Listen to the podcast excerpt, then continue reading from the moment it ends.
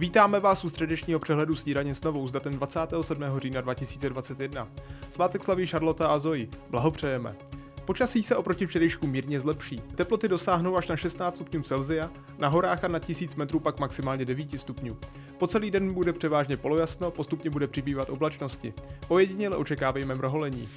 Vítězné koalice Pirstan a spolu za sebou mají další kolo povolebních vyjednávání o vládě. Pomalu se začíná rýsovat obsazení všech ministerstev. Blízko k mandátům pak mají i někteří poslanci z řad Pirátů, tedy ze strany, jež v rámci koalice Pirstan aktuálně tahá za kratší konec. Počty nakažených koronavirem nadále stoupají a za včerejšek jich přibylo 6274. Minulý týden bylo v odpovídající den potvrzeno téměř o 3000 případů méně. Epidemie tak nadále zrychluje. Od 1. listopadu vstoupí v platnost nová vládní restrikce zabývající se návštěvou restauračních zařízení.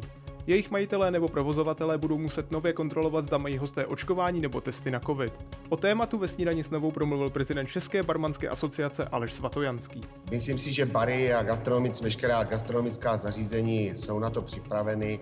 Nedělá nám to v podstatě žádný zásadní problém z pohledu pochopení té nutnosti to dělat, aby jsme tu populaci nějakým způsobem společně přesvědčili o tom, že očkování je dobrá věc a že bez toho se prostě dál neposuneme. Takže myslím si, že my s tím problém nemáme.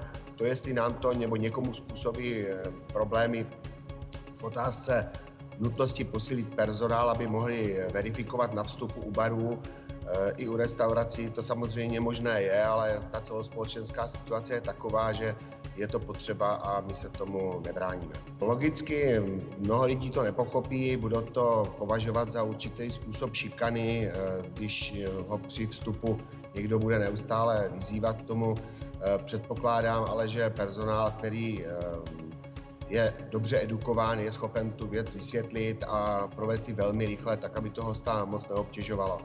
Prostě je to potřeba. Zástupci vlády, odboru a zaměstnavatelů dnes budou jednat o opatřeních proti šíření koronaviru na pracovištích. Předsedovi Českomoravské konfederace odborových svazů Josefu Středulovi se totiž nelíbí návrh ministra vnitra a šéfa krizového štábu Jana Hamáčka. Ten navrhuje, aby lidé bez očkování nebo negativního testu nesměli do práce. Dnes pokračuje také 17. schůze Senátu. Senátoři budou schvalovat zmrazení platů politiků a změnu zákona o pracovní době strojvedoucích. Dneškem pokračuje také návštěva chajvanské delegace na půdě Senátu České republiky. Minister zahraničí věcí Čínské republiky Joseph Wu se setká s předsedou Senátu Milošem Vystrčilem a také s pražským primátorem Tomášem Hřibem. Zástupci Tchajvanu a Česka už podepsali celou řadu memorand o vzájemné spolupráci. A nyní se podívejme do zahraničí. Súdánská armáda pokračuje v upevňování moci. Po převratu nyní ale propustila většinu členů dřívější vlády. Súdán se zmítá v krizi už od roku 2019, kdy byl svržen prezident Umar Bashir. Přechodná vláda měla původně zasedat až do roku 2023. Nyní se ale zdá, že po vojenském převratu budou vypsány předčasné volby. Nejstarší poštovní známka na světě, slavná Black Penny, se chystá do aukce. Známka z roku 1840, na které je vyobrazena královna Viktorie, by mohla být vydržena za neuvěřitelných 200 milionů korun.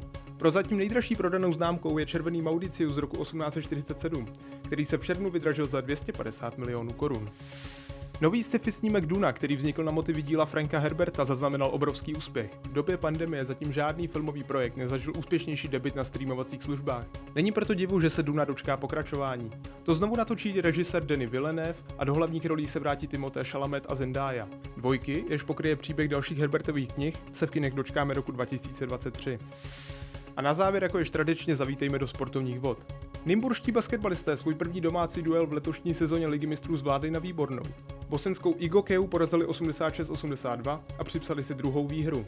Nejlepším střelcem i hráčem utkání byl Jerick Harding, který se na triumfu podílel 29 body. Nymburk se tak posunul na druhé místo tabulky za turecký Galatasaray Istanbul. Další zápas pak Hardinga a spol čeká 9.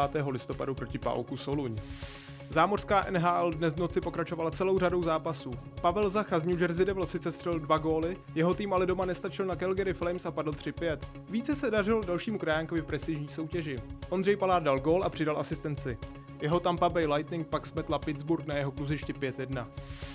Dalšími zápasy pokračovala i Česká extraliga ledního hokeje. Suverénní lídr Střince neměl slitování s Litvínovem a porazil jej 5-2. Ani gól Jaromíra Jágra pak nepomohl kladnu k bodům na Královéhradeckém ledě. Rytíři s tamním Manfieldem nakonec padli 3-4 po prodloužení. Plzeň drtivě porazila Olomouc 6-1 a poskočila už na čtvrté místo v neúplné tabulce. Ze středečního přehledu snídaně s je to vše. Více informací se dozvíte na webech TNCZ a TN Live.